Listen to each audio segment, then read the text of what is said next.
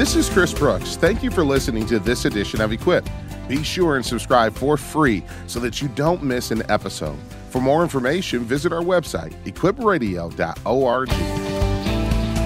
Chris Brooks here, and I want to thank you for listening to this edition of Equip. Did you know that we are funded by the generosity of listeners just like you? As we approach the end of this year, would you please consider giving a special gift to this ministry? Just call 888-644-4144 or give at equipradio.org. Please enjoy the following pre-recorded encore presentation of Equipped with Chris Brooks.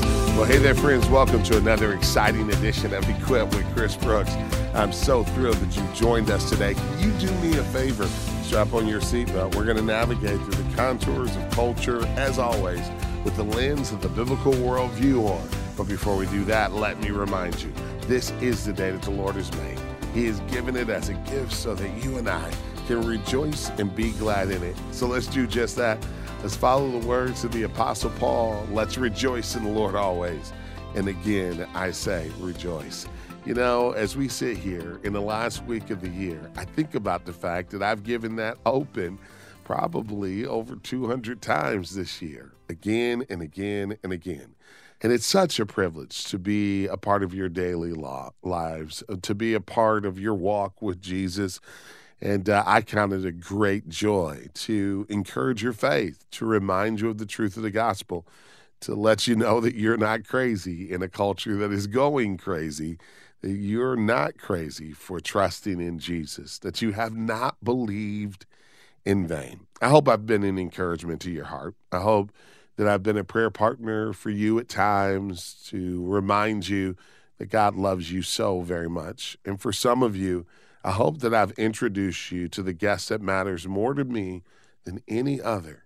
And that is to Jesus Christ. He is the special featured guest of each program that we have here on Equip. And if we've been a blessing to you, if you've been encouraged through the program, can I ask you to stand with us? This is such an important time of the year. Prayerfully and financially, we will end this year with the resources needed to start the next year strong. There are so many daunting challenges. I don't need to tell you of all of the lies of our culture, the challenges to morality, and you see the effects on your own family, or maybe even the next generation. But we are unwavering in our commitment to the gospel. So I'm asking for you to stand with us at equipradio.org and to give your most generous gift. And so I'm asking for you to prayerfully consider helping us to finish this season strong. A couple ways you can do that. One is by becoming a monthly partner. These are good folks who come alongside of us and set aside maybe $1 a day gift, $30 a month to invest in this ministry that touches the lives of so many. And no, your partnership together is helping to change the world one life at a time. Or you can give a one-time gift. We call those gifts impact gifts. And if God has blessed you, only if you've been edified through this ministry, what we ask for you to support. If you're just checking us out, please feel no pressure.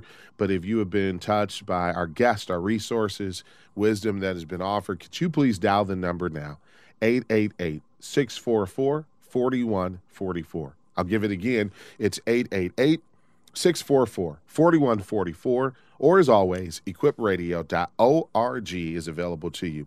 So here's the question that we all have to wrestle with.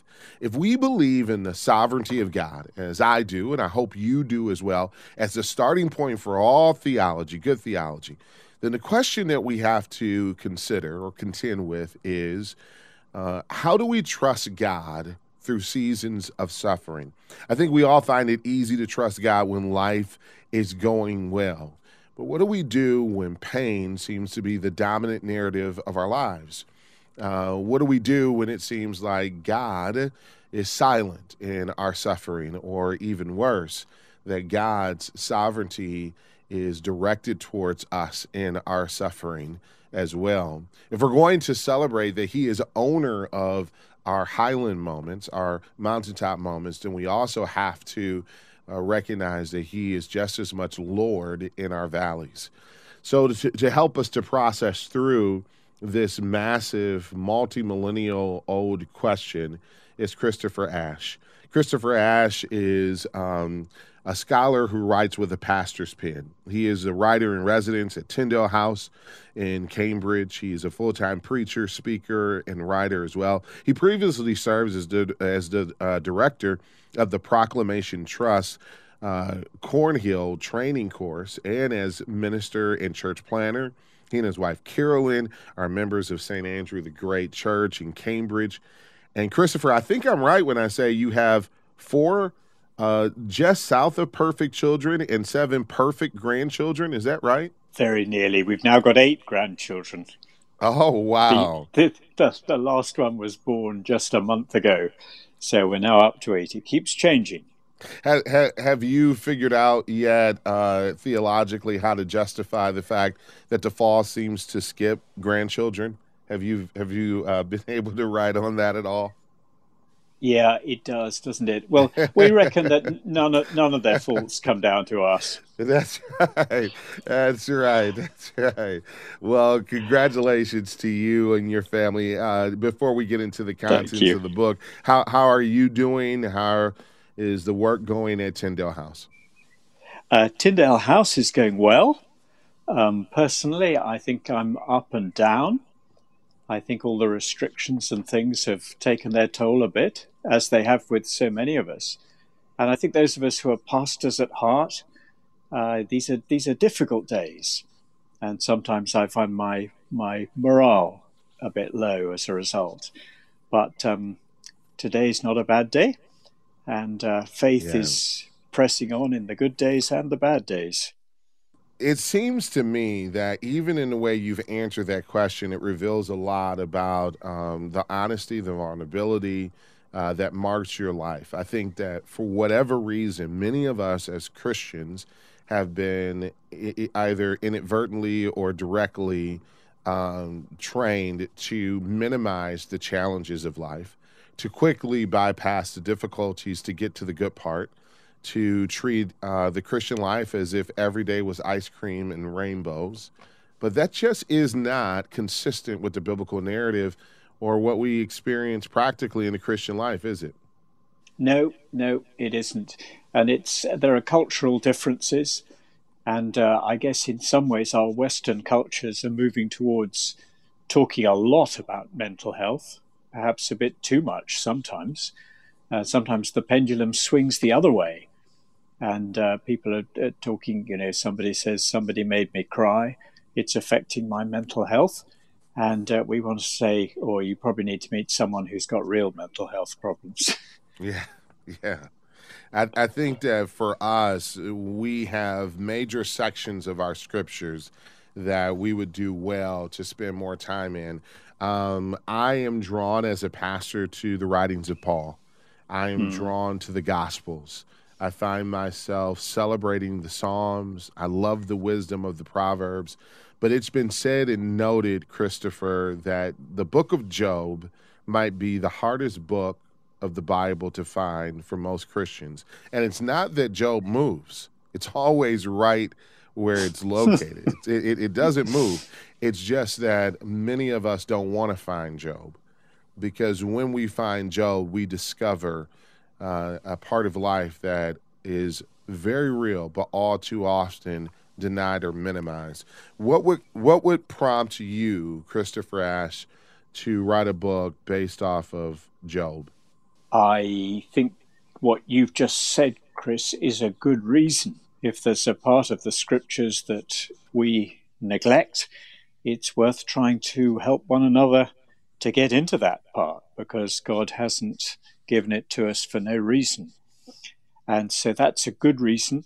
As I go on working on the book of Job from time to time, I'm just conscious how deeply relevant it is to Christian cultures, which in parts of the world, it's the so-called prosperity gospel, which is no gospel at all.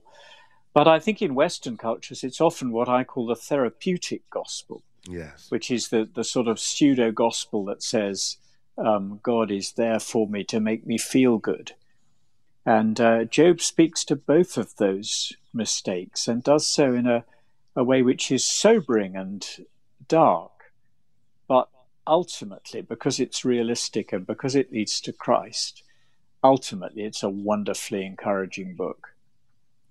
Yeah, I think that to hear you say that is different than the way most would describe it. I think it was Christian Smith, the sociologist, who described this generation of spirituality within Christian circles as moralistic, therapeutic deism. Mm. Yes, he did, didn't he? You kind of referenced that or inferred that in your statement. What is that for those who may be unfamiliar with that moralistic therapeutic deism, and how does that contrast against biblical Christianity? As I understand it, and I may have got this wrong, but as I understand it, it's the observation that people often default to think that if there is a God, God is somewhat distant, hence the deism, but that God's function, if I can put it like that, is therapeutic, to make me feel good, to heal me and make me feel good. And it's moralistic because, and I'm sure we'll come on to talk about this, it's not dissimilar to the worldview of Job's comforters. And I need to try to be good or be true to myself, that sort of thing. But if I do, I can expect that life will go well, and that so much of our Christianity shifts over into that kind of shallow imitation of real discipleship. I don't know if I've expressed that right or I think accurately. You have. Yeah, I think you have. And I think that added to that is kind of this sense of me-centeredness, if you will, and that over-deifies us and cheapens or lessens the sovereignty of God and our dependency on Him. The book, yes. And I've forgive me, I failed to mention the title of the book. It is Trusting God in the Darkness. Trusting God in the Darkness, the newest book by Christopher Ash, subtitle, A Guide to Understanding the Book of Job. I'll have you give us an overview of the Book of Job when we come back from a break. But before we go to that break, quick question for you, and that is this. It seems that in a world that feels like it's spinning out of control, that it becomes increasingly difficult to believe that God has everything under His control. What do you say to those who are struggling with that? It's a good question. But it often reveals more about how we think the world ought to be and about our reluctance to let God be God and to let God tell us how He governs the world. And I think the Book of Job is going to help us a lot with that question. It's so often the sort of arrogance that we say, well, if I were God, I wouldn't do it this way. And because I can't understand why God governs the world the way He does, I sometimes reject the sovereignty of God, or try to. With that said, let's prepare for a break. And these are opportunities for you to go to our website and investigate the resource. And I would highly commend Christopher Ash's wonderful book to you. Very meaningful book to you, Trusting God in the Darkness. If you have, like many of us, neglected the wisdom of Job, if you have felt that Job is distant from you, it feels too long or too confusing, or that somehow it contains no comfort, then just know you're not alone. But Christopher Ash has written this volume specifically for you and for all of us to be able to see God's goodness and grace, even through the Book of Job and even in our dark seasons. I want to encourage your heart, and in order to do that, I'm going to ask you to stick and stay. Don't go anywhere. Much more to come next up on Equip with Chris Brooks.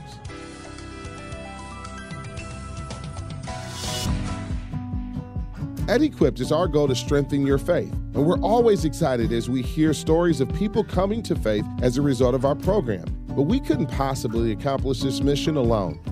That's why we're looking for equippers and people just like you who will give a monthly gift to help us keep this program on the air. Would you consider partnering with us? Become an equipper today and receive special insider benefits, such as a bi-weekly email that contains pastoral messages prepared just for you. Call 888-644-4144 or go online to equipradio.org.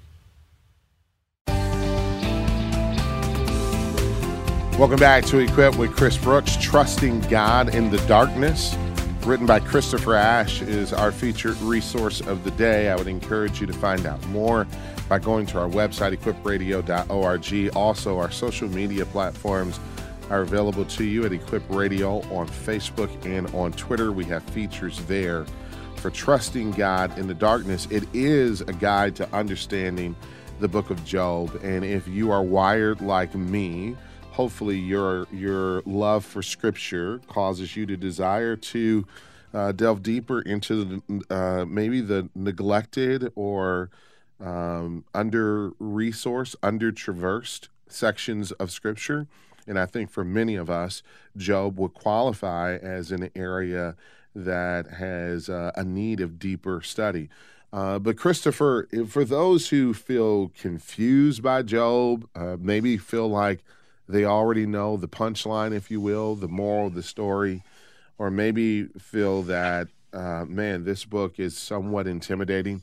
You give in chapter 1 a basic introduction to the book, but what would you say for those who are intimidated on how to start engaging with Job? It is an intimidating book. Many of us are familiar with the first 2 chapters where the story kicks off with high drama, with scenes in heaven and scenes on earth. And many of us are reasonably familiar at the end with parts of the Lord's speeches and the conclusion in the last chapter. But in between, you're reading them, and sometimes you just think to yourself, I don't know who's saying what. And it is confusing. And I've tried to write this book as a kind of way in to the different bits of the book. The 3 sections of the book are the first 2 chapters, or first chapter and a half, which introduces Job, tells us what happened to him as a godly believer. Then his friends are introduced at the end of chapter 2. And the next long section of the book, all the way from the end of chapter 2, right the way through to the end of chapter 31, is Job debating with his friends about why what's happening to Job is happening. How does God govern the world and that kind of thing? These big questions, right the way through chapters 3 to 31. And then from chapter 32, you begin to get the answers. First of all, through a man called Elihu in chapters 32 to 37, and then the Lord's magnificent speeches in chapters 38, 40, and 41. And then the story draws to a close. It's not, if you get hold of the main bits of the book and what's going on, and my little introduction, I think, gives quite a readable way in to do that. It's not nearly as bad as you might think when you're reading through it. What are wheelchair questions? Yes, in the introduction, I talk about what I call wheelchair questions and armchair questions. And by a wheelchair question, I mean a question that is asked from a position of suffering.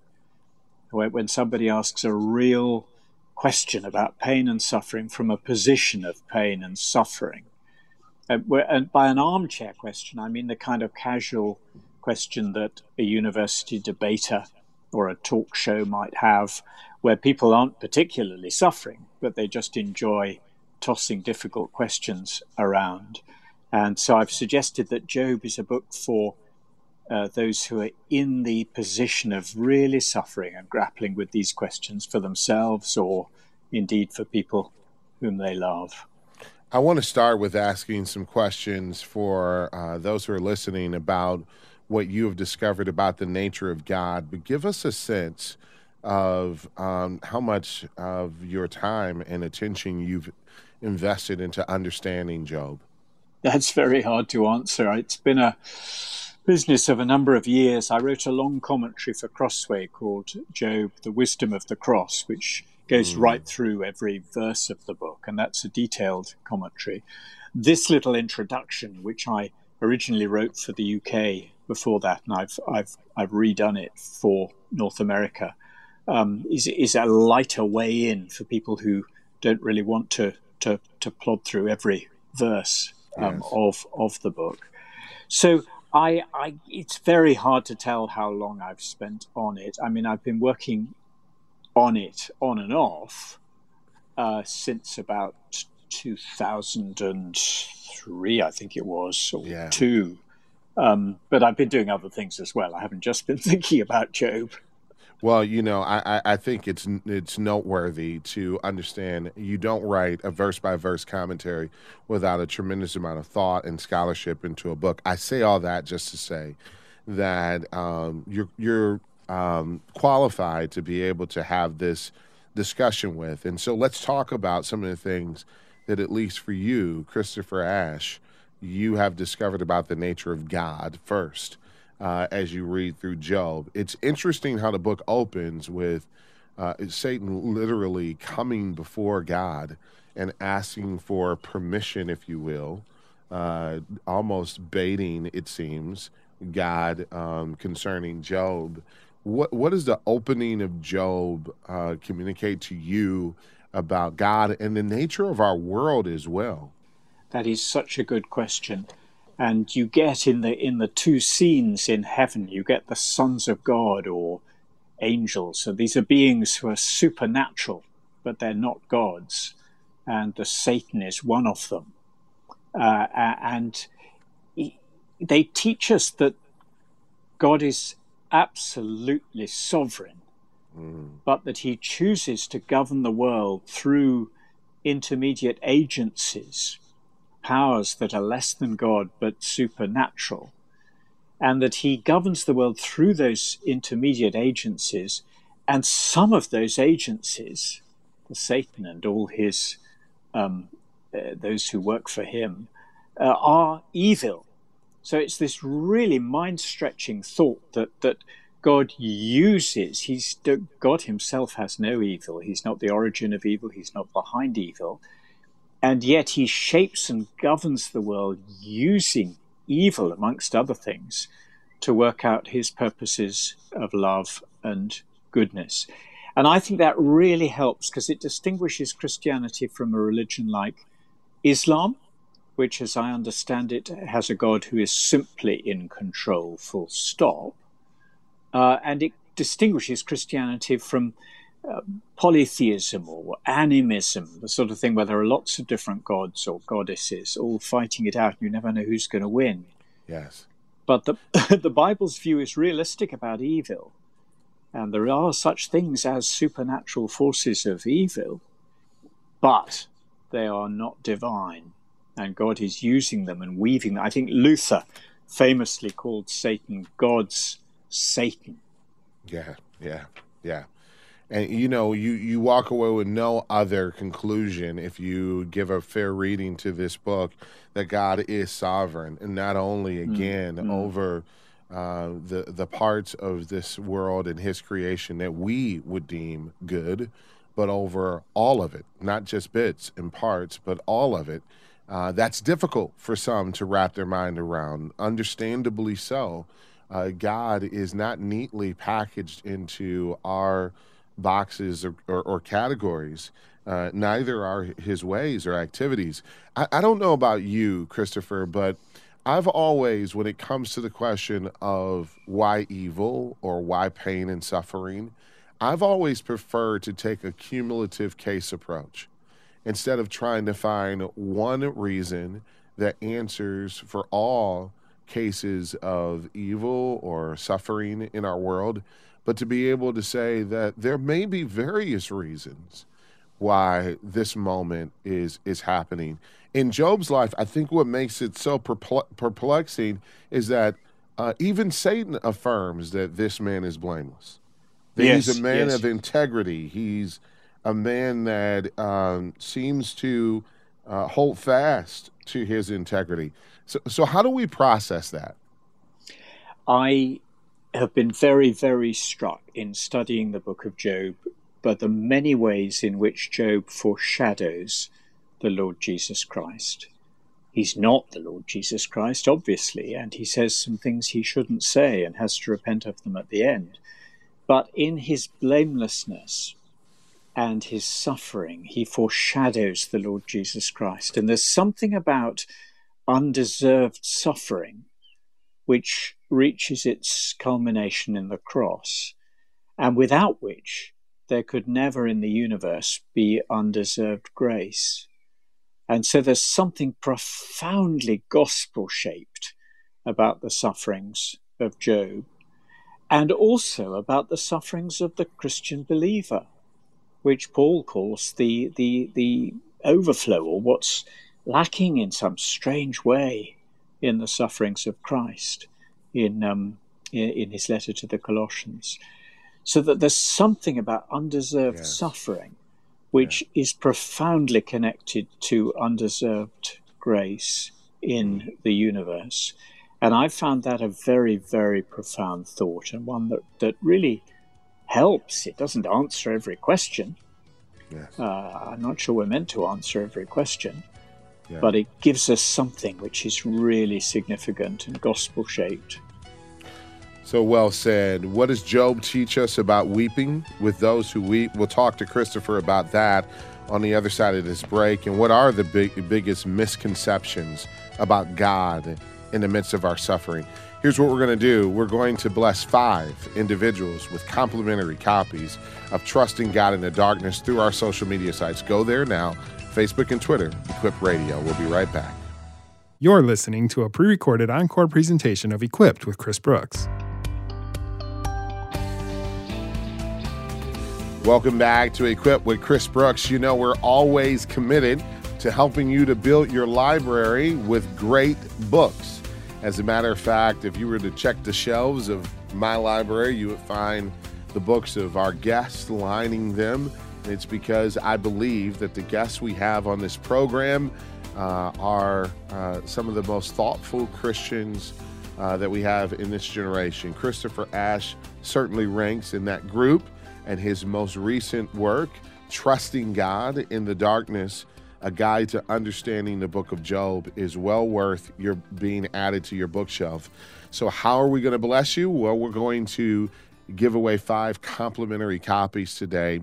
Everyone can order a copy, so feel free to do that. We have information, links on our website for you to learn more about that if you go to our website or a program guide today.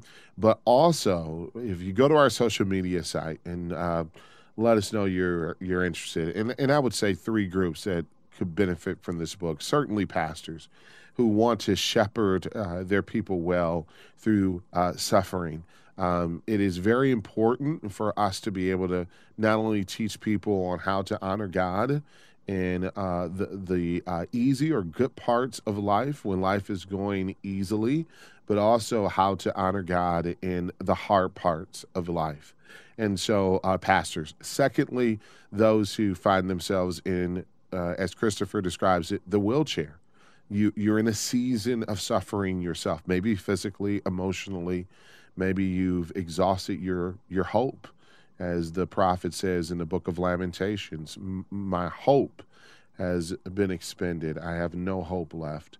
Maybe you find yourself there. I certainly know what that's like. This resource could make a huge difference in your understanding of God.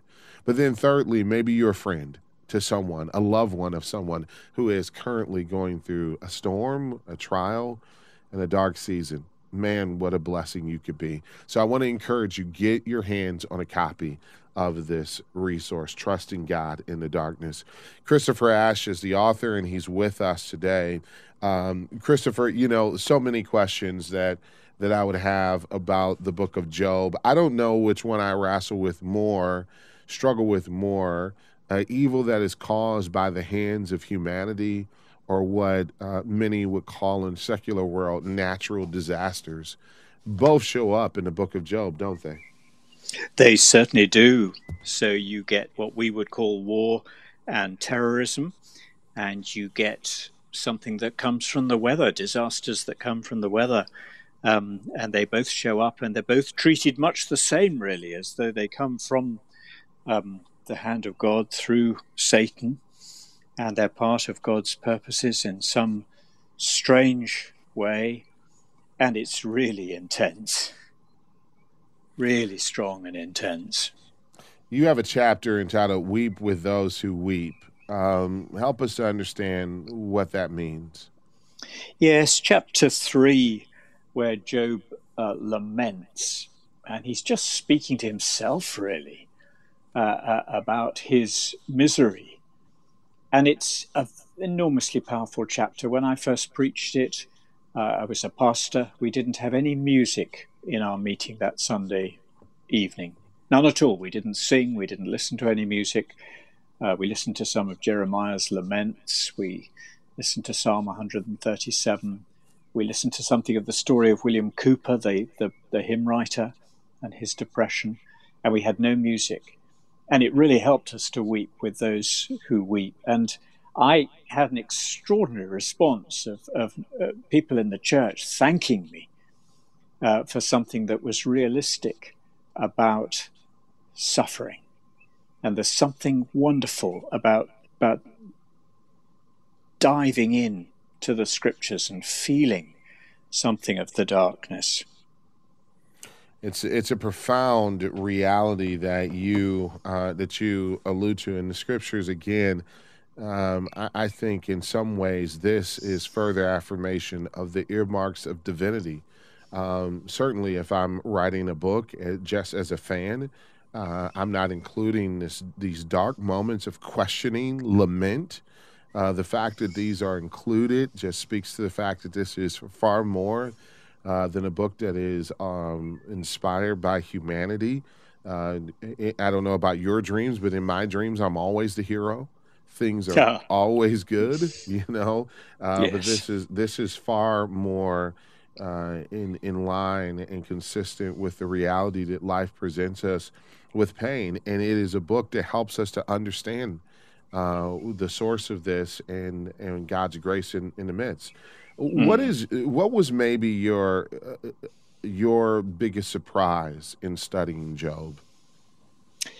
Hard to know what to say, but I think one of them is that Job at the beginning will have shared with his comforters certain assumptions.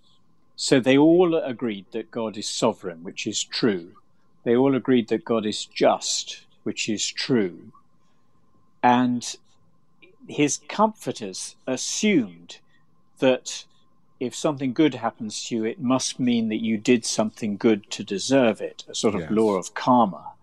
And, or in The Sound of Music, somewhere in my youth and childhood, I must have done something good. That's the theology of Job's comforters. And Job begins with that assumption, but he honestly questions it because he knows it's not true for him. And he gradually wins through by grace to this understanding, some understanding of the sovereignty of God, and that there is a place for undeserved suffering in God's gracious plans for the universe. And I think that really struck me, the difference between the comforters, who are just formulaic. They're not going to let the evidence get in the way of a good theory. And Job himself, who is honestly grappling in the presence of God with these difficult questions.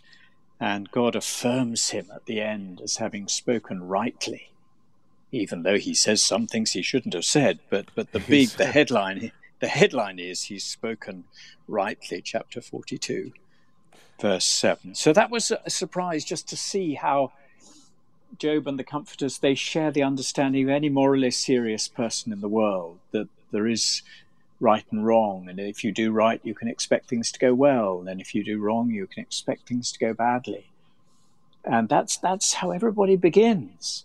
But the gospel says there is such a thing as pure, undeserved grace. And the reason for that is that there is something as of pure, undeserved suffering. It could be said, the cross.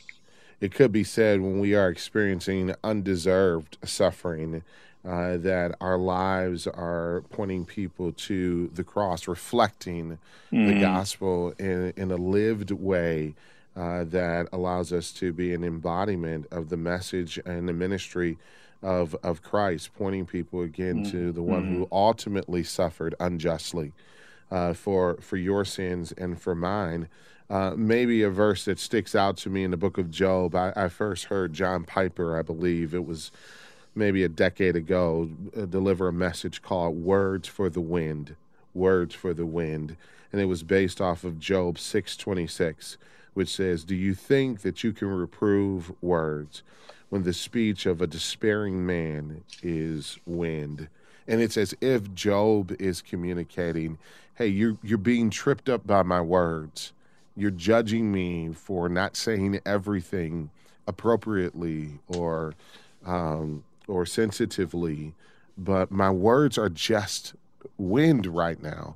And I think about how often in my pain and in my suffering, I've had to be forgiven for maybe expressing myself in my pain in a way that revealed the hurt, the emotions of it. We learn a lot about the nature of humanity through Job, don't we? We certainly do. And we learn a lot about God. I constantly come back to James chapter 5, which talks about the steadfastness of Job and goes straight on to say, you've seen the purpose of the Lord, how the Lord is compassionate and merciful. And you probably wouldn't immediately think the book of Job is about the Lord's compassion and mercy, and yet it is. And I want to commend it to all your listeners that the book of Job is a book which teaches us the Lord's compassion and mercy, but does so in ways that really stretch our thinking. These friends, comforters, if you will, of Job often get criticism. But what did they get right? Well, they got right that God is sovereign and that God is just. They said that constantly, and Job said that, and it's true. But they had no place for undeserved suffering. So in chapter 4, Eliphaz, one of the comforters, asks the question, who that was innocent ever suffered? And the implication is nobody who's innocent could possibly have suffered. And you say to yourself, well, there's no place in your thinking for the cross of Christ. Yes. What a wonderful observation, and what a profound truth. And it is no small thing for you to say these two characteristics of God. He is sovereign and he is just.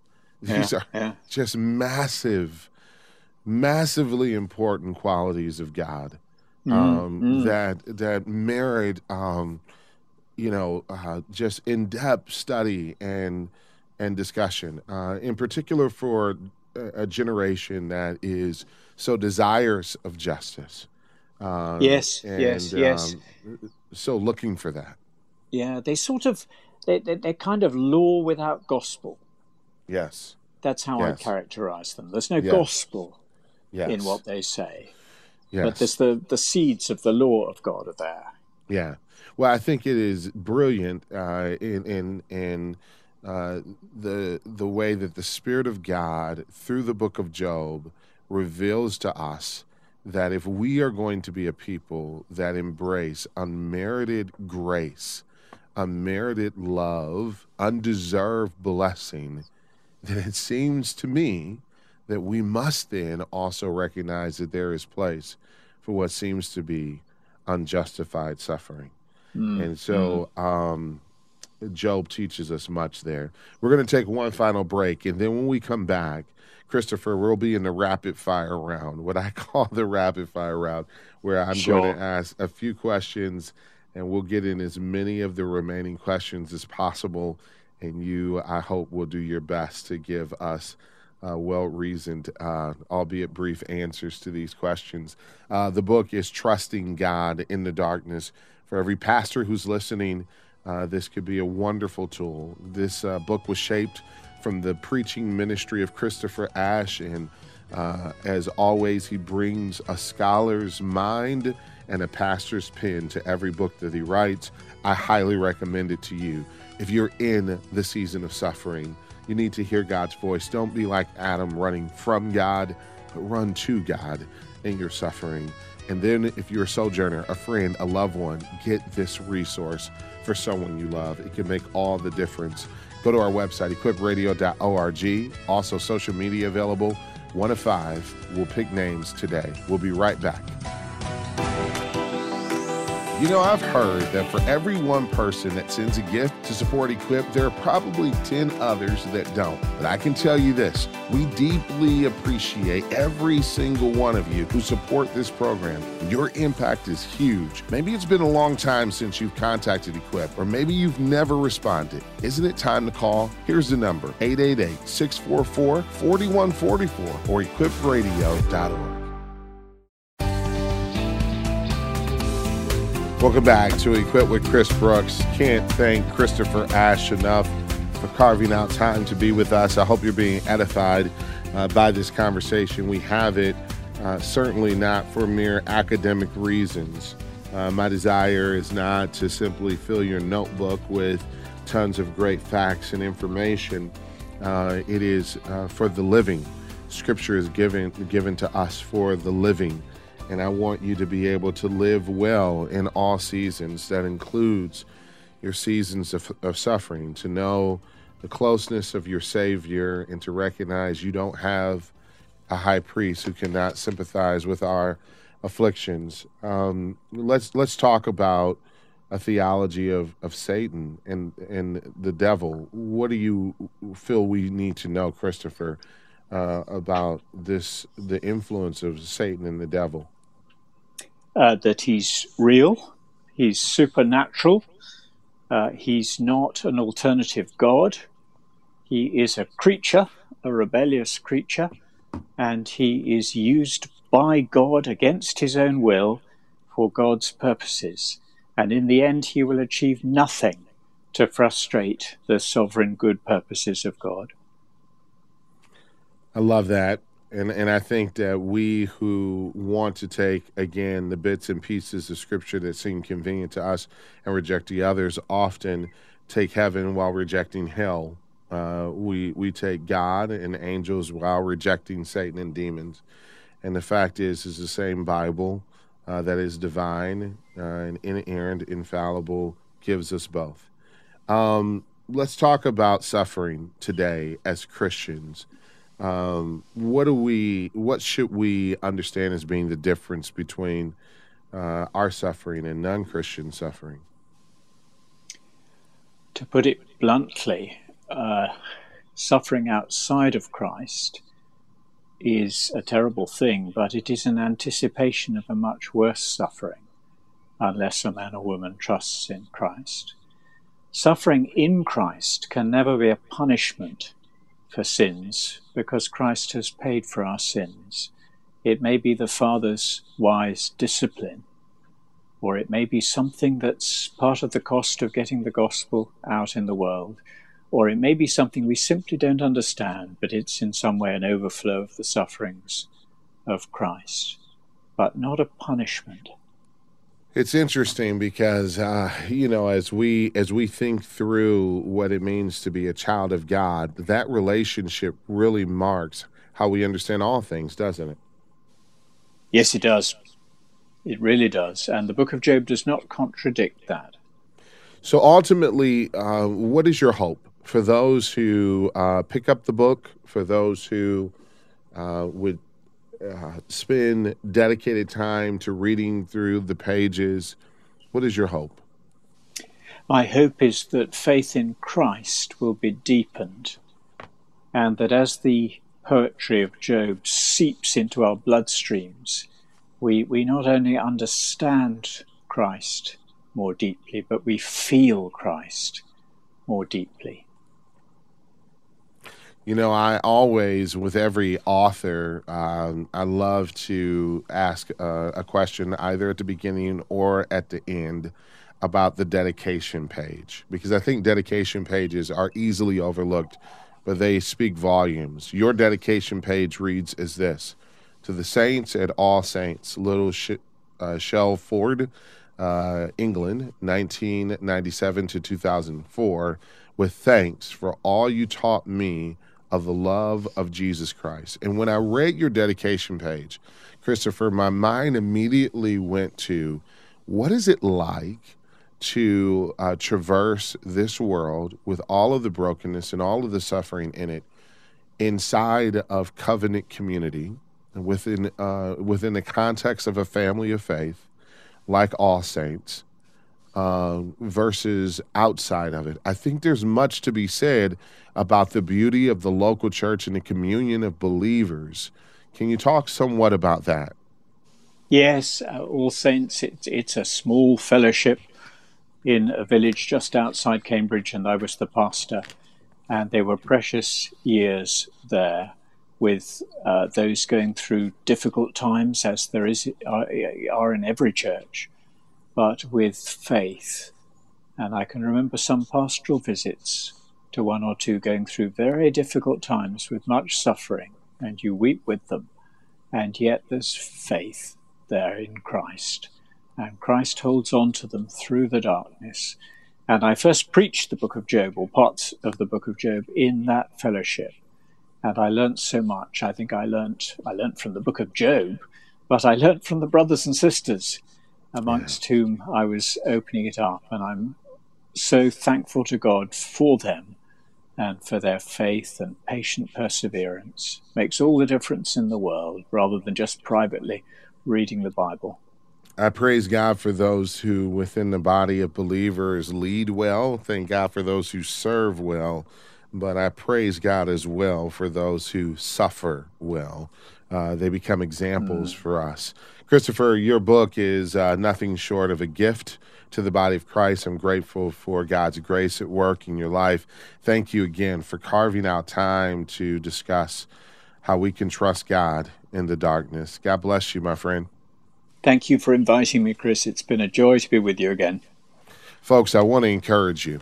This is one of those books of the Bible that I know it's easy to overlook, to neglect, to not be drawn to. But Job has much to teach us about Jesus, and that's precisely the point. It is through the sufferings of Job that we are prepared for the suffering of a Savior who would come to suffer for not his sin or iniquity, but for the sins of the world, and ultimately will provide redemption for all of us. If you don't know that salvation, I encourage you to turn to him and dial this number, 888-NEED-HIM. Until we're together again next time, remember, Equipped with Chris Brooks is a production of Moody Radio, a ministry of Moody Bible Institute.